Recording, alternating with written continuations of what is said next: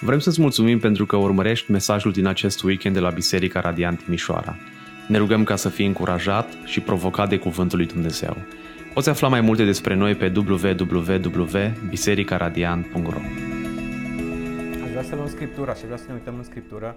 Nu aș vrea să vă predic eu în dimineața asta, ci aș vrea ca Scriptura să ne vorbească la tot. Și asta a fost rugăciunea mea săptămâna asta. Doamne, vorbește și te rog, vorbește bisericii. Și Aș vrea înainte să, să încep, aș vrea să vă întreb. Ar fi fost potrivit, mai potrivit ca o femeie să vorbească din textul ăsta sau nu? O să vedem la sfârșitul predicii, nu? Um, trăim într-o societate în care se pare că lumea își uh, încearcă să schimbe și să inverseze puțin rolurile. Și când o să ajungem la argumentele despre care vorbește Pavel, de ce uh, el insistă ca prezbiterii să fie bărbați, o să vedem că și atunci diavolul a încercat ca și acum să inverseze rolul. Și fiindcă mă simt, uh, mă simt cumva neputincios atunci când vin să predic, aș vrea să ne rugăm și aș vrea în dimineața asta să te rogi înainte să, să începi să asculți. Poate nu ai venit pregătit să-ți notezi, dar aș vrea să te rogi. Aș vrea să cer Domnului să-ți vorbească în dimineața asta. Uh, eu s-ar putea să-ți expun niște puncte de vedere care cred eu că sunt bune și care le-am văzut eu prin Duhul Sfânt săptămâna asta, dar aș vrea ca Duhul Sfânt să ne vorbească la fiecare. Doamne, îți mulțumesc că ne-ai lăsat cuvântul Tău și, Doamne, poate sunt unele lucruri care nu sunt clare pentru noi. Poate sunt lucruri care nu le înțelegem. Doamne, eu mă simt așa de slab și uh, te rog ca Duhul Tău ce Sfânt să îmi vorbească mie și să vorbească bisericii. Îți mulțumesc că ni l-ai dat și îți mulțumesc că uh, îl avem pe deplin și el ne poate vorbi, ne poate schimba. Te rog să ne vorbești la fiecare și te rog să ne schimbi, să ne pătrunzi în, în adâncul ființei noastre, să vezi dacă avem poate păcate ascunse, poate avem lucruri care ție nu-ți plac, te rog să le curățești, Doamne, și uh, primește, primește, Doamne, ascultarea noastră și învață-ne cum să împlinim cuvântul Tău. Îți mulțumim că-l avem și îți mulțumim că putem să studiem. Amin.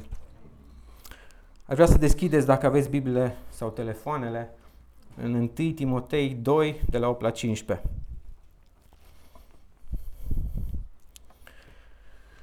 Vreau deci ca bărbații să se roage în orice loc, ridicând spre cer mâini sfinte, fără mânie și fără ceartă. Femeile de asemenea vreau să se îmbrace în haine decente, cu modestie și cumpătare, nu cu împletituri ale părului, nici cu aur sau cu mărgăritare sau cu haine scumpe, ci cu fapte bune, așa cum se cuvine unor femei care se declară pioase. O femeie să învețe în tăcere cu toată supunerea. Nu dau voie femeii să învețe sau să aibă autoritate asupra bărbatului, ci să stea în tăcere. Căci Adam a fost întocmit mai întâi apoi Eva. Ci nu Adam a fost înșelat, ci femeia a fost înșelată și a căzut în neascultare. Totuși, ea va fi mântuită prin nașterea de copii dacă rămâne în credință, în dragoste și în sfințenie alături de cumpătare. Amin. După ce am citit textul, mai vreți ca un bărbat să predice? Um, am uitat să vă mulțumesc uh, pentru perioada de două luni în care ați fost alături de noi, uh, perioada în care s-a născut noua, prima lună în care ne-ați ne-ați ajutat enorm de mult și apoi perioada în care am fost bolnavi. Uh, mulțumesc tuturor celor care ați venit cu mâncare, mi-ați trimis mâncare la spital, uh, ați ajutat-o pe Diana. Mulțumesc familiei Cociorvan că a venit și s-au riscat și au stat 5 zile cu ea și au ajutat-o.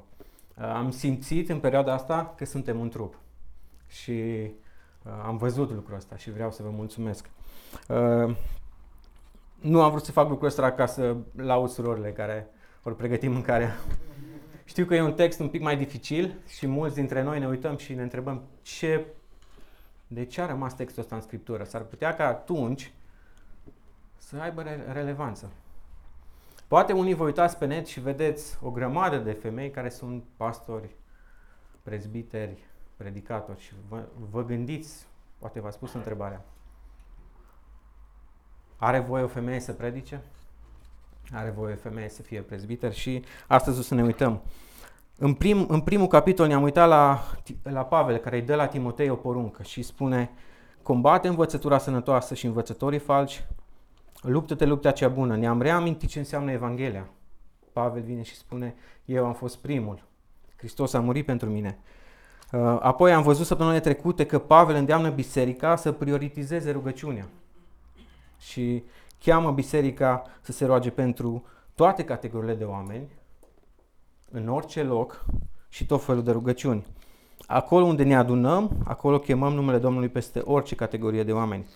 Mai apoi ne-am uitat la inima mântuitoare a lui Dumnezeu. Dumnezeu vrea mântuirea și își dorește mântuirea, dar în același timp vedem exclusivitatea.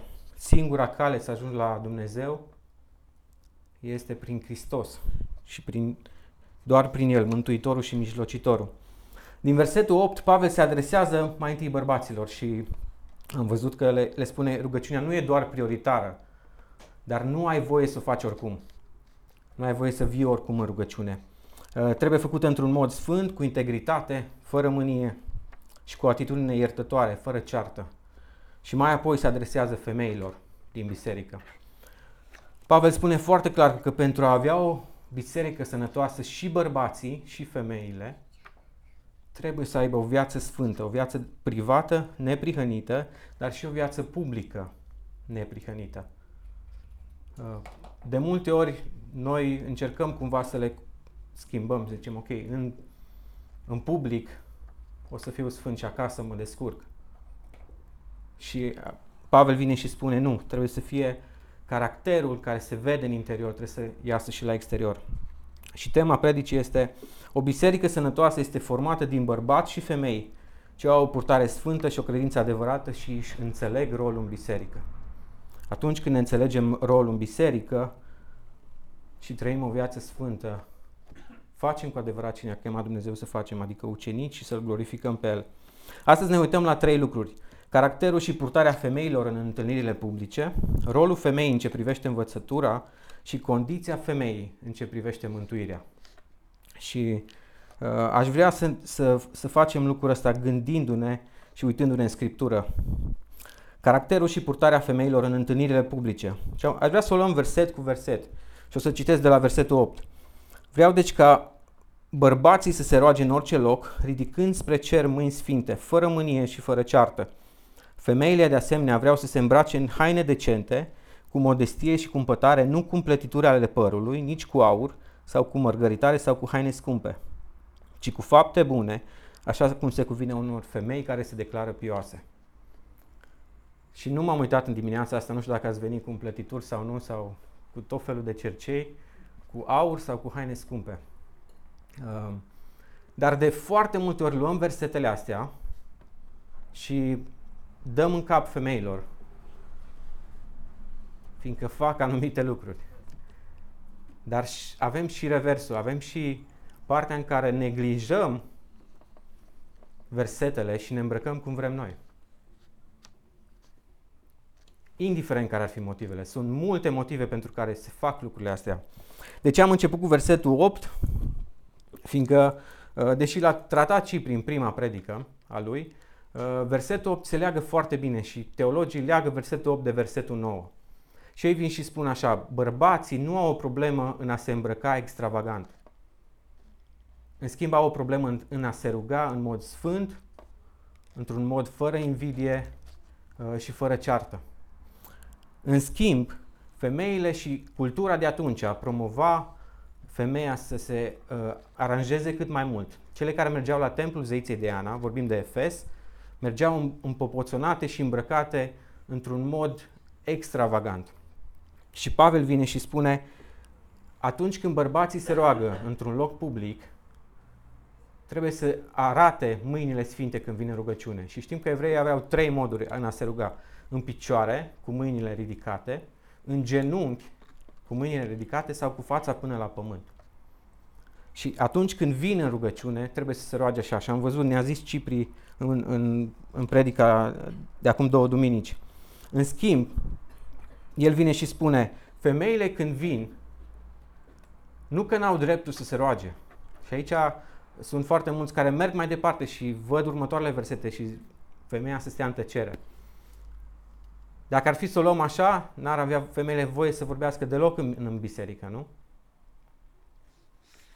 Le-am pune să tac. Ne-ar plăcea lucrul ăsta. Așa De multe ori. Um, cred că ar, ar trebui să luăm Scriptura în ansamblu ei. Pavel mai spune, în, în același timp mai spune în 1 Corinteni, în capitolul 14, femeia să tacă în adunări. Și o să ne uităm când vine vorba de învățătură ce înseamnă lucrul ăsta. Dar în aceeași epistolă vine și spune femeia care se roagă sau prorocește. Și unde face lucrul ăsta? În biserică.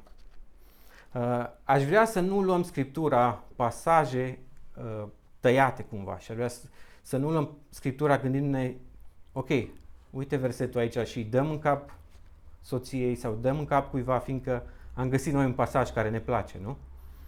Ci aș vrea să luăm Scriptura în ansamblu ei și așa aș vrea să ne uităm și astăzi. Cuvântul folosit în același mod, în același mod cum vin bărbații în rugăciune, în același mod femeile trebuie să aibă grijă cum se îmbracă când vin la închinare. În același mod cum bărbații se roagă. Și versetele 8 și 9 sunt legate. Și ce înseamnă acest comportament al femeii? În primul rând, modestie în îmbrăcăminte și în aspectul exterior. Modestie în îmbrăcăminte și în aspectul exterior. Dacă ne-am îmbrăca la fel cum ne îmbrăcăm uh, acasă, și aici vorbesc despre, despre noi, de multe ori încercăm să înfrumusețăm ceva ce nu e. așa -i? Și Pavel vine și spune, dacă vreți să fiți îmbrăcate cum trebuie scriptural și cum cere Dumnezeu, îmbrăcați-vă de la interior la exterior. Adică schimbați-vă caracterul, comportamentul și schimbând la interior, o să vă dați seama că și la, interior, și la exterior trebuie să schimbați ceva. Nu vă uitați la ce face lumea, nu vă uitați la cele care merg la templul zeiței Diana. Uitați-vă la ce schimbă Hristos în voi și aia e important. Și atunci veți schimba și la exterior. Pavel pune accentul pe omul de interior, pe omul ascuns al inimii. Și, și vine și spune, insistă asupra acestui aspect important. Îmbrăcați-vă cu fapte bune. Și dacă ar fi să luăm mot amo, ați văzut vreodată o femeie îmbrăcată cu fapte bune? Eu unul n-am văzut. Dar știu că caracterul și atunci când o femeie este schimbată de la interior, nu are cum să fie indecentă la exterior. Atunci când înțelegi faptul că Dumnezeu te cheamă la modestie și decență, nu o, să dai, nu o să-ți dai jumate din salar pe haine. Atunci când Dumnezeu te schimbă la interior, vei schimba și exteriorul. Și aici o să avem și câteva aplicații la sfârșit, dar aș vrea să vă gândiți. De câte ori nu încercăm să etalăm ceva ce e greșit doar ca să atragem. Și nu vorbesc doar despre femei. Vorbesc și despre noi, bărbații. De câte ori nu încercăm să etalăm doar ca să atragem. Doar ca să spunem, ok, vreau atenția ta. Fiindcă de fapt asta facem. Interzice Pavel purtarea de bijuterii? Sunt mulți care vin și spun, Pavel spune aici, nu ai voie să porți, n-ai voie să-ți împletești părul, n-ai voie să porți aur. Dacă am interpretat în, în mod literal, ne-ar fi foarte greu. Ne-ar fi foarte greu să ne mai îmbrăcăm. Și aici vorbesc despre femei. Fiecare dintre noi, cel puțin părinții, cel puțin odată vom împleti părul când ați fost mici, așa Pavel nu interzice și nu, nu vine și spune nu aveți voie să faceți lucrul ăsta, ci spune așa e modul în care trăiesc cei din Efes acum. Voi puneți preț pe cei la interior. Da, nu fiți extravaganți, nu cheltuiți mai mult decât, decât aveți. Uh, nu insistați pe aspectul interior, ci insistați pe aspectul interior. Și Petru completează și spune frumusețea voastră să nu constea în împodobirea exterioară, prin împetirea părului, purtarea de bijuterii de aur sau îmblăcarea de haine fine. Dacă vă uitați în istoria poporului evreu, când slujitorul lui Avram merge să o ia pe Rebecca, ce cadouri îi face? O grămadă de bijuterii. Nu e așa? Dacă ar fi să o luăm versete separat și aș vrea să fim atenți, fiindcă, la fel cum am văzut și duminicile trecute, de foarte multe ori anumite, anumiți termeni din Scriptură s-ar putea să ne încurce dacă nu studiem Biblia în ansamblu ei. Și uh, ne uităm doar la un verset și nu ne uităm în ansamblu ei al Scripturii. De aia vă spun, Biblia nu interzice deloc purtarea de bijuterii. Astea trebuie luate și puse în modestie, în cumpătare și într-o viață sfântă. Faptele bune sunt mai importante decât ceea ce arăți la exterior. Faptele făcute în neprihănire, alea trebuie să se vadă în primul rând la noi. Și o să vedem la aplicații câteva lucruri. Mai departe, rolul femeii în ce privește învățătura. Și o să ne uităm la câteva întrebări, uh, o să le luăm pe rând. Dar aș vrea să citim înainte textul. O femeie să învețe în tăcere cu toată supunerea. Nu dau voie femeii să învețe sau să aibă autoritate asupra bărbatului, ci să stea în tăcere. Căci Adam a fost întocmit mai întâi, apoi Eva. Și nu Adam a fost înșelat, ci femeia a fost înșelată și a căzut în neascultare. Și acum cred că sunteți din, câțiva dintre voi care vă gândiți, ok, mă duc acasă și îi spun. Păi, ai auzit ce s-a predicat azi?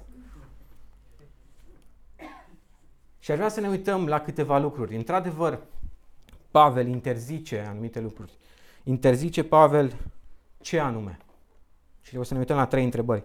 Ce interzice Pavel în versetele astea? Care sunt argumentele pentru care Pavel interzice predicarea pentru femei și de ce sunt alte pasaje din Scriptură care vorbesc despre femei care învață pe alții. Și o să ne uităm la câteva pasaje. El vrea să ne luăm, le luăm pe rând. Ce interzice Pavel? Dacă ar fi să luăm doar pasajul din 1 Corinteni 14, uh, v-am zis, am merge și am zice, ok, femeia trebuie să tacă în adunare. Dacă luăm pasajul, doar pasajul de aici, uh, ar, ar însemna că femeia trebuie să tacă de tot în adunare. Și aș vrea să vă pun câteva în, în, întrebări. Are voie femeia să învețe la copii? Conform cu pasajul ăsta, nu. Are femeia voie să învețe pe altcineva în biserică? Dacă vine, de exemplu, Alex Fotoniu și cere lui Miha să-l învețe despre un pasaj din Scriptură, are voie Miha în biserică să-l învețe? Și ar vrea să ne uităm și să nu vorbim de la noi, să vorbim din Scriptură. Sunt multe argumente prin care cel invocat este cel cultural. Și venim și spunem, atunci femeia era considerată inferioară și nu avea voie să, să vorbească în biserică. Sunt alte argumente care vin și spun, uh, sunt femei care sunt mai pregătite ca și noi astăzi, ca și bărbați. Sunt femei care citesc mai mult. Și uh, o să ne uităm și la argumentele prin care Pavel, dar în timp ce ne, uit- ce ne uităm la Scriptură, o să înțelegem că Pavel interzice predicarea de către femei în biserică. Pavel interzice ca o femeie să fie prezbiter sau pastor sau care să predice doctrină și învățătură în biserică. E așa sau nu? Pavel interzice predicarea și Pavel spune așa, responsabilitatea și autoritatea de a da învățătură în biserică prin predicare, de a proclama Evanghelia adevărului și de a respinge erorile doctrinare și învățătura falsă este datoria exclusivă a prezbiterilor. Asta nu înseamnă că dacă auziți pe cineva că vine în biserică și vorbește nonsensuri și prostii, nu aveți voie să mergeți să-i spuneți lucrul respectiv. Nici de cum. Nu contează cine ești, dacă auzi pe cineva vorbind prostii, du-te cu Scriptura și la mine puteți să veniți. Du-te cu Scriptura și spune, ok, uite aici n-ai vorbit ce trebuie. Du-te, vină după aia la noi, la prezbiteri și ne spui ce-o predicat omul ăsta e total nonsens. N-are nicio legătură cu Scriptura și cu adevărul. Dar Pavel vine și spune, și dacă vă uitați mai departe în, în capitolul 3, o să vedeți că el reglementează ce înseamnă un prezbiter și ce înseamnă un diacon.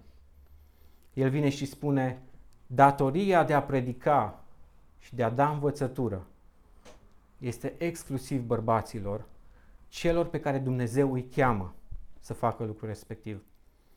Asta înseamnă că femeia nu are voie să predice în biserică. Știu că poate pentru unii sună așa dur, dar asta e ceea ce a hotărât Dumnezeu. Și aș vrea să ne uităm ce argumente are Pavel.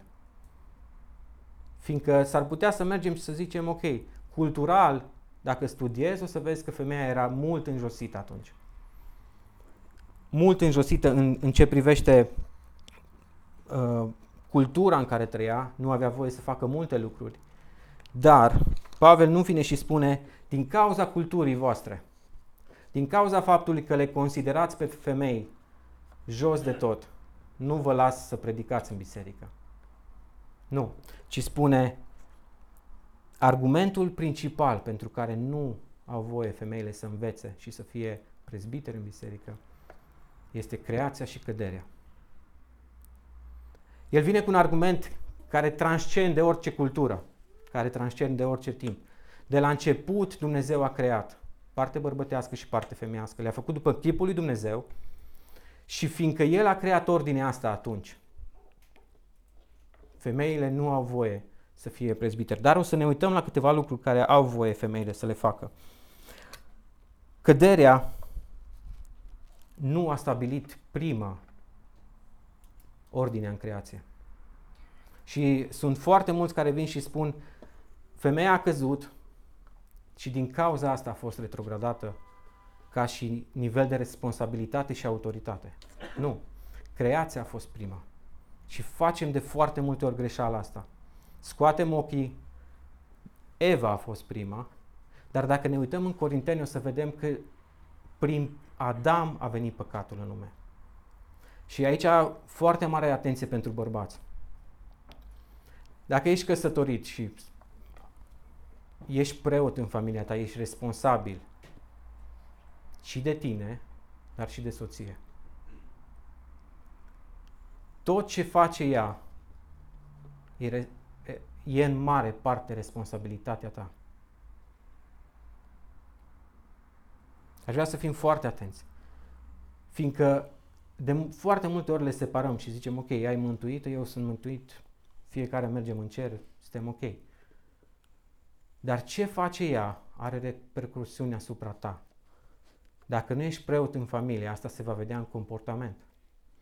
Și aici aș vrea să legăm puțin și de pasajul de dinainte. Dacă nu te rogi și dacă nu ești preot în familie cum trebuie, cu mâinile ridicate, fără invidie, fără mânie, să nu te miri că soția ta va veni îmbrăcată indecent sau că se va machia extravagant, că va pune preț mai mult pe haine decât pe rugăciune, că va pune preț mai mult pe a ieși în oraș și a face alte lucruri decât pe a sta în cuvânt și a, a crește copiii sau poate a sta în rugăciune cu tine, a studia Scriptura. Suntem responsabili, fiindcă suntem una. Adam îi tras la răspundere pentru ce face Eva. Da, într-adevăr, consecințele care le suportă femeile din cauza lui Eva sunt mult mai grele decât ceea ce suportăm noi. Și o să vedem în versetul 15. Argumentele lui Pavel, creația și căderea, merg dincolo de cultură, dincolo de loc și de timp și argumentele lui vor ține până la sfârșitul veacurilor. Și asta nu e niciun motiv de mândrie pentru noi ca și bărbați. Uh, o să vorbim despre ce înseamnă supunere astăzi, în textul care îl avem. Și spunea cineva uh, într-o predică și zicea, gândiți-vă cât de frumoasă e supunerea atunci când stai în fața unui bărbat care e responsabil, care e sfânt, care e drept, care îl cunoaște pe Dumnezeu, care îl imită pe Hristos. Gândiți-vă cât de frumoasă ar fi supunerea în biserică dacă doctrina care este pusă în față de prezbiteri e conform cu, cu Scriptura, ai mai veni în față să, să spui nu e biblic?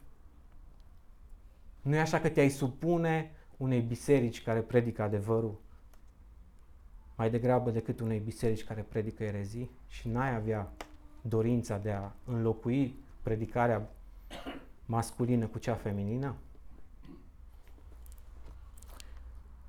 De ce sunt pasaje care vorbesc despre femei care învață pe alții? Și v-am întrebat legat de învățătura la copii. De foarte multe ori ceea ce învățăm la copii are legătură cu doctrina. De foarte multe ori ceea ce învață mamele acasă, atunci când rămân 2 ani de zile copiii sau poate mai mulți ani, e exact învățătura Scripturii. nu e așa? De ce avem pe Priscila care îl învață pe Apollo împreună cu soțul ei? Vă aduceți aminte ce zice Pavel despre Apollo? Era tare în Scripturi. Și vin unii și zic, era tare în Scripturi că l-a învățat Priscila. Nu. Dumnezeu i-a dat darul respectiv, dar a fost ajutat de acest cuplu să ajungă să înve- uh, asimileze Scriptura. Apollo era la început. Aia nu înseamnă că noi sau că noi ca și biserică interzicem femeilor să vorbească despre doctrină. Nu. Spunem doar că Scriptura nu ne lasă ca în biserică să lăsăm predicarea decât prezbiterilor. Și mai avem alte exemple. Femeile mai în vârstă sunt chemate să le învețe pe cele tinere. Nu doar lucrurile din lumea asta, ci lucrurile din Scriptură. Femeile mai în vârstă sunt chemate să le învețe pe cele tinere. Bunica și mama lui Timotei îl învață pe Timotei despre calea adevărată.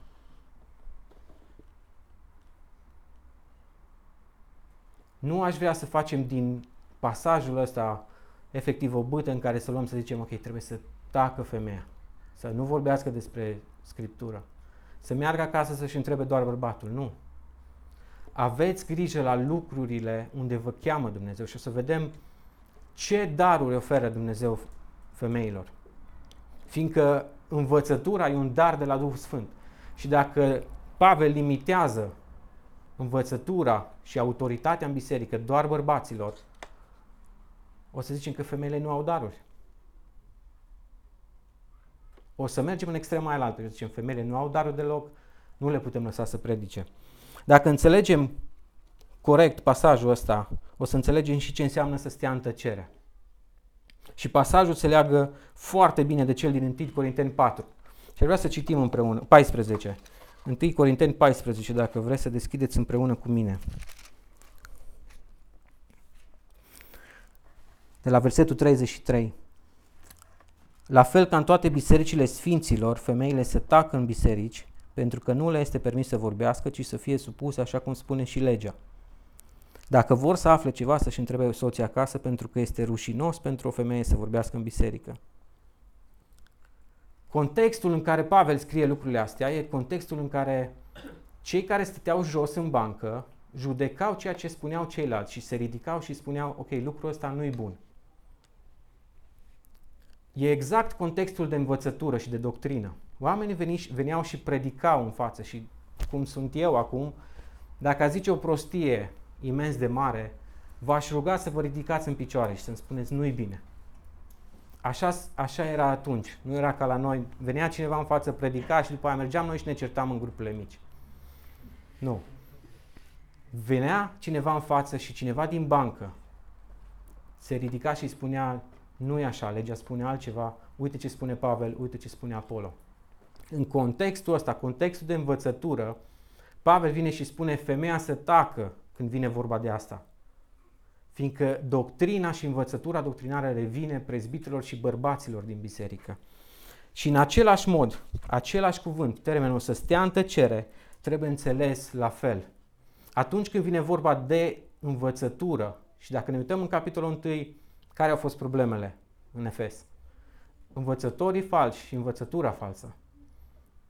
Și atunci când vine vorba de doctrină, noi le judecăm și încă n-am ajuns acolo, de-abia ne-am întâlnit de 3-4 ori. Dar când va fi vorba de anumite lucruri, le vom discuta ca și prezbiteri. Și mă gândesc că după aceea le vom discuta cu bărbații din biserică. De ce? Fiindcă asta e ordinea care a creat Dumnezeu. Și mai apoi le vom comunica bisericii.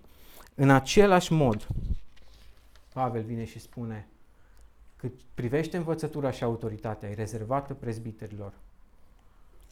Și mergem mai departe și ar vrea să ne uităm la ultimul verset și la ultima întrebare. Care e condiția femeii în ce privește mântuirea?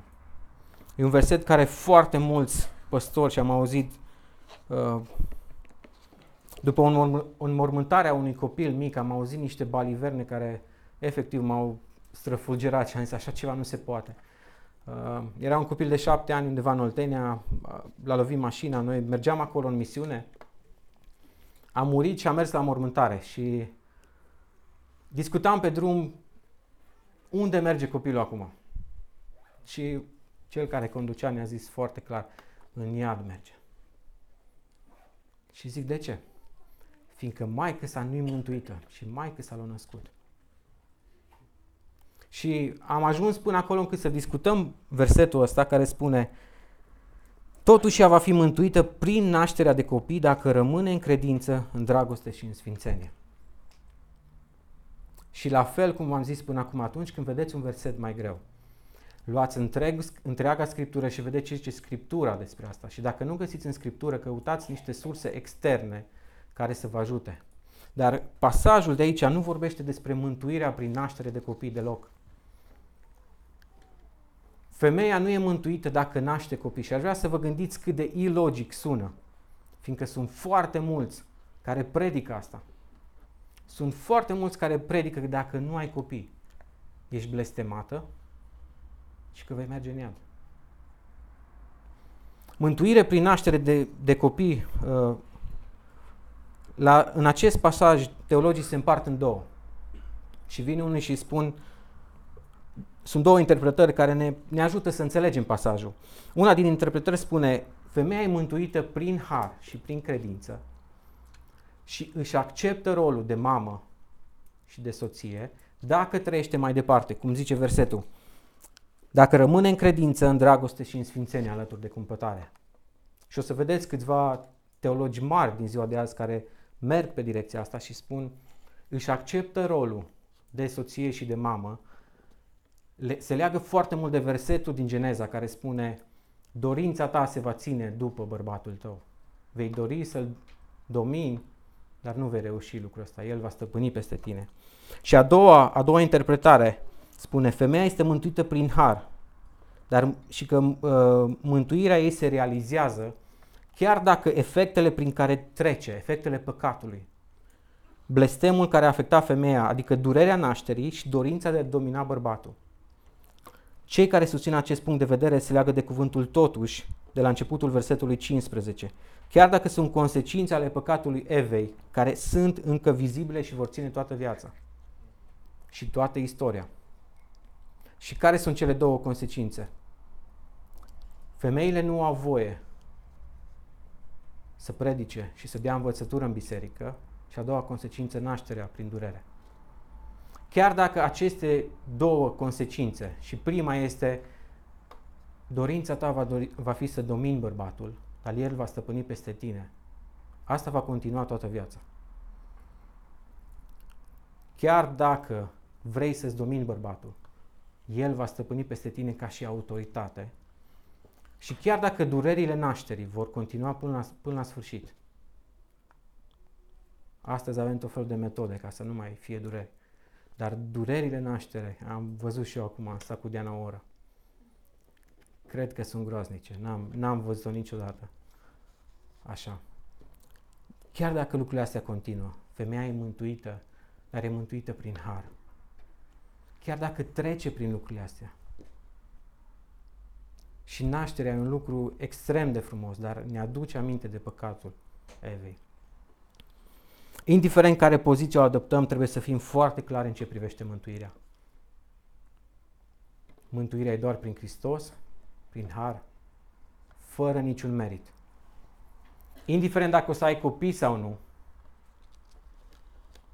dacă Hristos te mântuie, ești mântuită.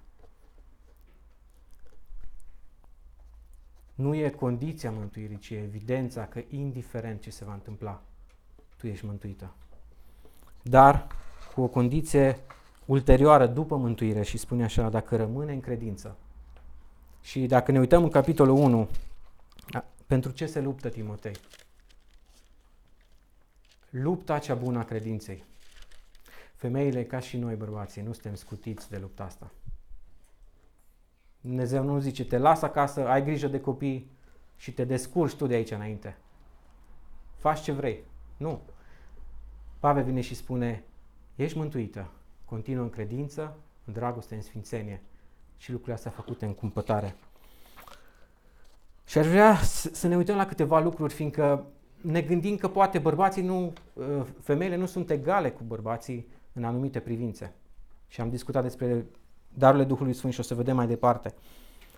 Și aș vrea să, să vă aduc câteva lucruri, câteva afirmații care le-am, la care m-am gândit săptămâna asta. Să vedem care e condiția femeii. E inferioară sau e, suntem noi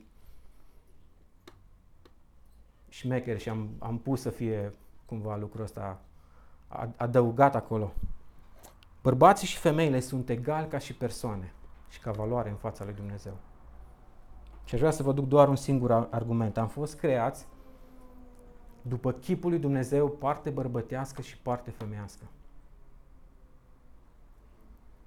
Dacă ar fi fost altfel, versetul era ceva de genul, bărbatul a fost creat după chipul lui Dumnezeu și după a fost creată și femeia. Nu. Biblia spune, am fost creați după chipul lui Dumnezeu, parte bărbătească și parte femeiască. Ordinea creației și modul diferit de a crea bărbatul și femeia nu face deloc bărbatul superior. Nu există nici un dram de superioritate în ce privește bărbatul. Nu vă gândiți faptul că eu sunt preot în familie, faptul că eu sunt cap, cum zice Pavel. Nu ești superior, suntem egali. Suntem egali în fața lui Hristos. Hristos a murit și pentru bărbați și pentru femei.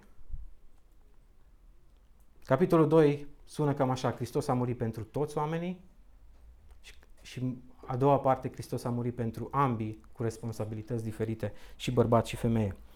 Chiar dacă în istorie femeia a fost în multe culturi desconsiderată, în special în poporul Israel, Hristos recondiționează și restaurează condiția femeii. Și de ce spun lucrul ăsta? Stă de vorbă cu o femeie samariteancă. Aș vrea să vă gândiți numai la lucrul ăsta. Ce înseamnă? Evreii nu vorbeau deloc cu bărbații samariteni. Nici măcar nu treceau prin cetățile lor. Când me- me- trebuia să meargă în nord, treceau pe lângă cetate și scuipau de trei ori. Și spuneau, mulțumesc că nu mai ai făcut femeie, samaritean și câine. Și gândiți-vă, Hristos stă de vorbă cu o femeie samariteancă. Mai apoi, laudă credința unei femei feniciene. O femeie dintre neamuri vine și cere lui Dumnezeu uh, vindecare pentru copilul ei și Hristos îi spune nu lua pâinea și aruncă-o la căței. Și ea spune și căței se satură cu ce rămâne, cu fărimiturile. Și Hristos îi spune femeie mare credința ta. Și aș vrea să vă gândiți ce înseamnă lucrul ăsta. Hristos se apropie de o femeie dintre neamuri și îi laudă credința. Se lasă atins de o femeie ce avea o scurgere de, de sânge. În timp ce evrei fugeau de femei, el se lasă atins și mai apoi adună în grupul lui de ucenici multe femei. Dacă o să vă uitați în Evanghelie, o să vedeți că sunt foarte multe femei care îl ajută și care lucrează în, gru- în grupul de ucenici. Evreii spuneau, mai bine să ard Tora decât să ajungă în mâinile unei femei. Gândiți-vă cât de perfizi au fost încât au mers până acolo. Considerau femeia ca și nimic. Hristos restaurează condiția femeii. Odată cu venirea lui Hristos, și femei și bărbați au acces la Evanghelie. Până atunci evreii le puneau afară din templu, aveau curtea lor. Și dintr-o dată Hristos vine și spune, am venit să mor pentru ambele. În biserica primară vedem mai multe femei active pe care Dumnezeu le lasă să aibă roluri și sunt acțiuni scrise în scriptură care sunt făcute de femei. Și ar vrea să vă gândiți numai dacă Dumnezeu ar fi lăsat Vechiul Testament să fie scris de femei. Scris de evrei, fără inspirație divină. Am mai fi avut noi femei în Vechiul Testament care să fie lăudate? Cu siguranță că nu. Și ar vrea să vă gândiți la genealogia lui Hristos din Matei 1. Sunt patru femei. Una se culcă cu socrul ei, păcătoasă, Rahab era o curvă. Tamar naște un copil în curvie pentru David, mai apoi îl naște pe Solomon și Maria. Cele trei sunt dintre neamuri care trimit spre noi, dar gândiți-vă ce mare impact are Evanghelia. Um, este un, un site, Jews for Christ, nu știu dacă ați ajuns pe el. Sunt evrei care s-au convertit la Hristos și ascultam câteva mărturii de ale lor și spuneau, noi priveam femeia ca și ceva neglijabil. E ceva de care ne folosim să facem copii. Așa o priveam în, în ce privește valoarea ei între noi ca și evrei. Când l-am cunoscut pe Hristos, mi-am dat seama că e egală cu mine în fața mântuirii. Ea s-a întors la Hristos înaintea mea și m-a ajutat să ajung la Hristos. Gândiți-vă că această împărțire, femei și bărbați, e temporară. Ce le zice Hristos saducheilor? În împărăție, după ce vom învia cu toții, cum vom fi? Blonzi cu ochi albaștri ca și... Nu. Când vom învia, vom fi ca îngerii. Și asta e o veste rea pentru cei care cred că vor fi căsătoriți toată viața, toată veșnicia. Când vom învia, vom fi ca îngerii. Și împărțirea asta e temporară. Autoritatea și responsabilitățile care le avem, ca și preoți, ca și lideri de departamente, ca și lideri în biserică, e temporară. Ce facem noi acum e un lucru temporar care Dumnezeu ne l-a încredințat, de care trebuie să avem grijă. Nu-i nimic superior în noi. Și aș vrea să sune asta tare și clar pentru bărbați. Nu suntem cu nimic superiori femeilor. Avem doar responsabilități mai mari. Și ar vrea să ne uităm la câteva aplicații. Uh, poate vă gândiți, ca și bărbați, pasajul ăsta nu are prea mult să-mi spună. Dacă ar fi să-l citesc acasă, poate nu m-aș gândi așa de mult la lucrurile astea. Asta e despre femei, dacă să predice sau nu, dacă să fie prezbiter sau nu. Uh, ceea ce noi credem determină ceea ce facem. Și cred că de foarte multe ori bărbații au fost abuzivi față de femei, fiindcă nu au înțeles bine Scriptura. Aplicații. Și o să merg când cum, când la bărbați, când la femei. Ai grijă la modul cum te îmbraci. Ai grijă ceea ce vrei să etalezi. Dacă vii și ești modestă, modest, dacă ești cumpătat în a cheltui banii pe haine, pe telefoane, pe mașini, pe case, pe luxul din casă, pe mobile, nu știu ce te atrage. Dacă ești cumpătat, asta o să arate faptul că ai un caracter cumpătat. Că îți pasă mai mult de Hristos decât de ceea ce arăți. Ai grijă la modul cum te îmbraci, la modul cum arăți și ceea ce vrei să atragi prin lucrurile care le faci. Mai apoi caută faptele bune, caută să slujești în detrimentul propriilor realizări. În loc să vii și să arăți că ți-ai luat o haină de la Tommy Hilfiger, du-te și fă un faptă bună, slujește pe cineva în mod ascuns. Nu veni să arăți că ai puterea să faci lucrul respectiv. Nu fă lucrurile ca să atragi. Mai degrabă caută faptele bune, caută să slujești. Dacă ești bărbat, bărbat, nu te considera superior. Și cred că cele mai multe ori facem lucrul ăsta atunci când ne certăm cu soțiile, așa Când te cerți, vii și spui, eu am zis asta și asta se face. Nu mă interesează, eu sunt bărbatul în casă. Ce cauți atunci mai, mai mult? Binele tău sau al familiei? Să te înalți pe tine sau să-L înalți pe Hristos care e în tine? Nu ești deloc superior. Deloc superior. Încearcă să-L înalți pe Hristos în familia ta și nu te considera superior. Și în Galaten 3 cu 26 spune, în Hristos Iisus, voi toți sunteți, ce sunteți? Bărbați? Nu. Voi toți sunteți copii al lui Dumnezeu prin credință, căci toți câți ați fost botezați în Hristos, v-ați îmbrăcat cu Hristos. Nu este nici iudeu, nici grec, nici sclav, nici om liber, nici bărbat, nici femeie, ci Hristos este pentru ca toți sunteți, pentru că toți sunteți una în Hristos Isus. Și vreau să vă recitesc încă o dată partea asta. Nu este nici iudeu, nici grec, nici sclav, nici om liber, nici bărbat, nici femeie, pentru că toți sunteți una în Hristos Isus. Atunci când îți vine să te ridici mai presus, aduți aminte că ești una în Hristos. Caută să-ți descoperi darul spiritual. Și știu că textul ăsta nu e despre daruri spirituale, dar de foarte multe ori uh, dăm, dăm de pământ cu femeile, fiindcă zicem, voi sunteți mai, mai jos. Uite, noi avem darurile astea, noi... La fel ca și bărbații, dar uh, femei, și femeile au daruri spirituale. Și aș vrea să vă gândiți la lucrul următor. Faptul că o femeie nu are dreptul și nu, nu primește dar de învățătură și nu are dreptul să predice sau să dea învățătură în biserică, aia nu înseamnă că toate celelalte daruri nu le are. Sunt femei care are, au dar de cârmuire, poate mai bun decât mulți bărbați din biserică. Sunt femei care atunci vedem prorocesc, poate mai mult, sau slujesc mai mult, sau care poate se roagă mai mult. La fel ca și noi bărbații, în afara darului de învățătură, le au pe toate. Și gândiți-vă că nu noi dăm daruri. Ne-ar plăcea, așa -i?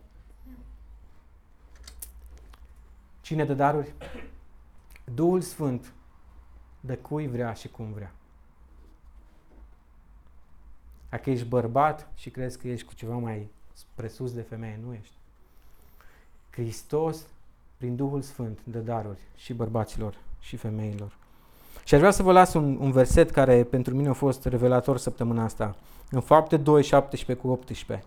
În zilele de pe urmă, zice Dumnezeu, voi turna din Duhul meu peste orice făptură, fiii și fiicele voastre vor profeți.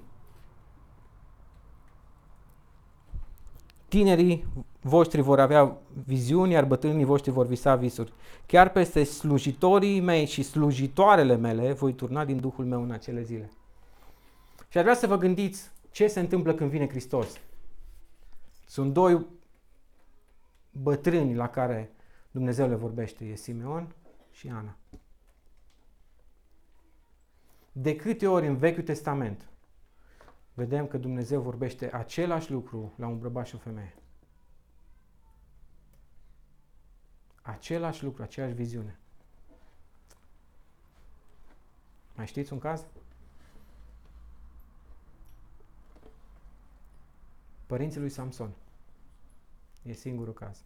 În care vine Hristos și și acceptă jerfa.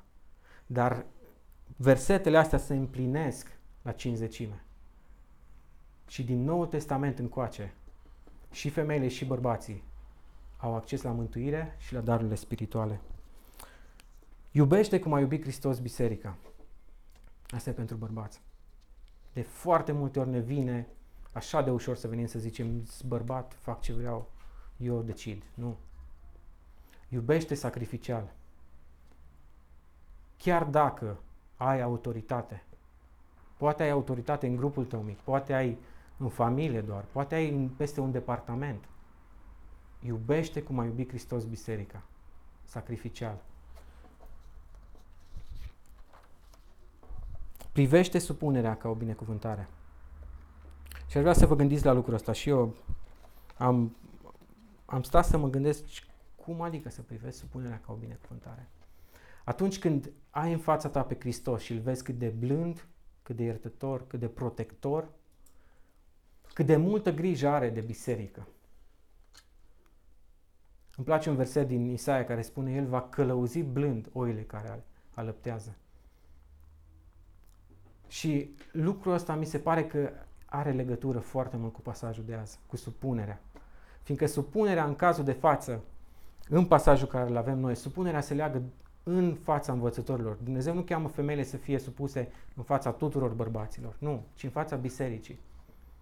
Și privește, și te rog în dimineața asta, privește supunerea în biserică ca o binecuvântare. Gândiți-vă la câte responsabilități au oamenii care sunt în față. Gândește numai la liderul tău de grup mic, care în fiecare săptămână are responsabilitatea să se roage pentru tine, poate te sună, gândește că trebuie să se pregătească, gândește că dacă tu în grupul tău mic ai un conflict cu cineva din grupul tău mic, e responsabilitatea lui să vină și să vă împace. Și aș vrea să vă gândiți la Adi în dimineața. Nu, nu vreau să zic de toți trei. Gândiți-vă doar la Adi. Când ne-au purtat pe toți timp de 2 ani de zile. Fiecare problemă la el ajungea. Fiecare lucru bun și aia e fain că ajung la el. Fiecare conflict, fiecare persoană care a căzut spiritual și a avut curajul, a mers la el. Gândiți-vă cât de faină e supunerea asta. Fiindcă e cineva care are grijă de tine, care se roagă pentru tine, care se gândește cum să-ți fie cât mai bine. Și un ultim lucru. Mulțumește Domnului pentru mântuire. Trăim în, în vremuri de har. Și dacă vă uitați în istorie, n-aș vrea să mă duc foarte mult, nu mă duc la evrei, că ei nu le iubeau de, deloc pe femei. Dar mă duc doar în istorie și în, în alte părți ale lumii din ziua de azi. Gândiți-vă cum era privită femeia în evul mediu. Gândiți-vă cum e privită femeia în țările arabe astăzi. Și gândiți-vă la faptul că Hristos ne mântuie pe toți. Cât de mare har. Cât de mare har să ai acces să vii la biserică, chiar dacă ești femeie. Dar aș vrea să o privești și în dreptul tău ca și bărbat. Cât de mare har să poți să ai pe, lângă tine pe cineva cu care să te înțelegi, cu care să vorbești lucrurile din Scriptură. Eram, uh, eram într-un aeroport în, în Qatar și le vedeam trecând așa pe, pe femei pe lângă noi. Erau grupuri, 3, 4, 5 și în fața lor bărbatul. Și uh, îmi zicea un, un misionar cu care eram, gândește-te că la femeile astea tu nu ai acces niciodată. Nu ai acces cu Evanghelia absolut niciodată. Doar o femeie poate să ajungă la ele și doar în cazuri speciale. Și aș vrea în dimineața asta să mulțumim Domnului pentru mântuire. Trăim în vremuri așa de har. Da, avem măști, da, avem restricții, dar ce sunt astea în comparație cu mântuirea care vom experimenta de plin odată în cer? O trăim acum, dar o vom experimenta de plin. Mulțumește Domnului că te-a mântuit. Aș vrea să încheiem cu rugăciune. Și nu știu dacă ți-a vorbit Domnul și în ce, în ce domeniu ți-a vorbit Domnul. Nu știu cum ești. Te crezi superior sau poate te gândești cât de binecuvântat sunt, că sunt uh, bărbat. Nu ești cu nimic mai binecuvântat, nu.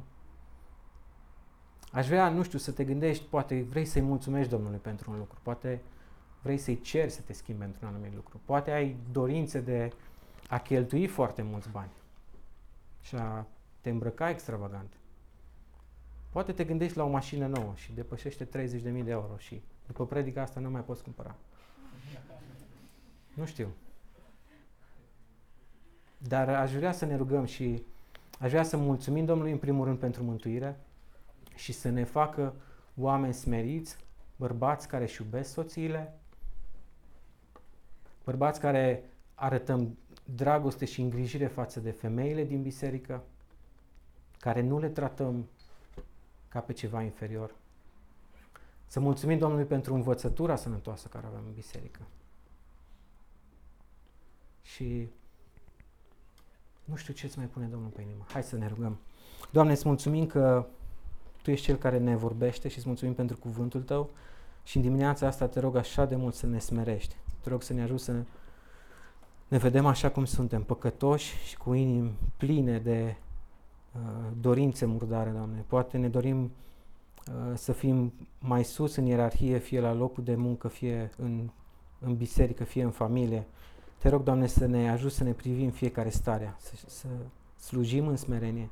Te rog pe noi ca și bărbați să ne faci asemenea Fiului Tău și ajută-ne să iubim cum ai iubit Tu, să slujim sacrificial, să iubim până la capăt, Doamne. Îți mulțumesc pentru femeile din biserica noastră și îți mulțumesc pentru că văd modestie și văd uh, cumpătare în viața lor și te rog să le binecuvintezi, Doamne, și te rog să ne ajuți ca împreună să contribuim la zidirea bisericii tale, la facerea de ucenici și la glorificarea numelui Tău. Amin.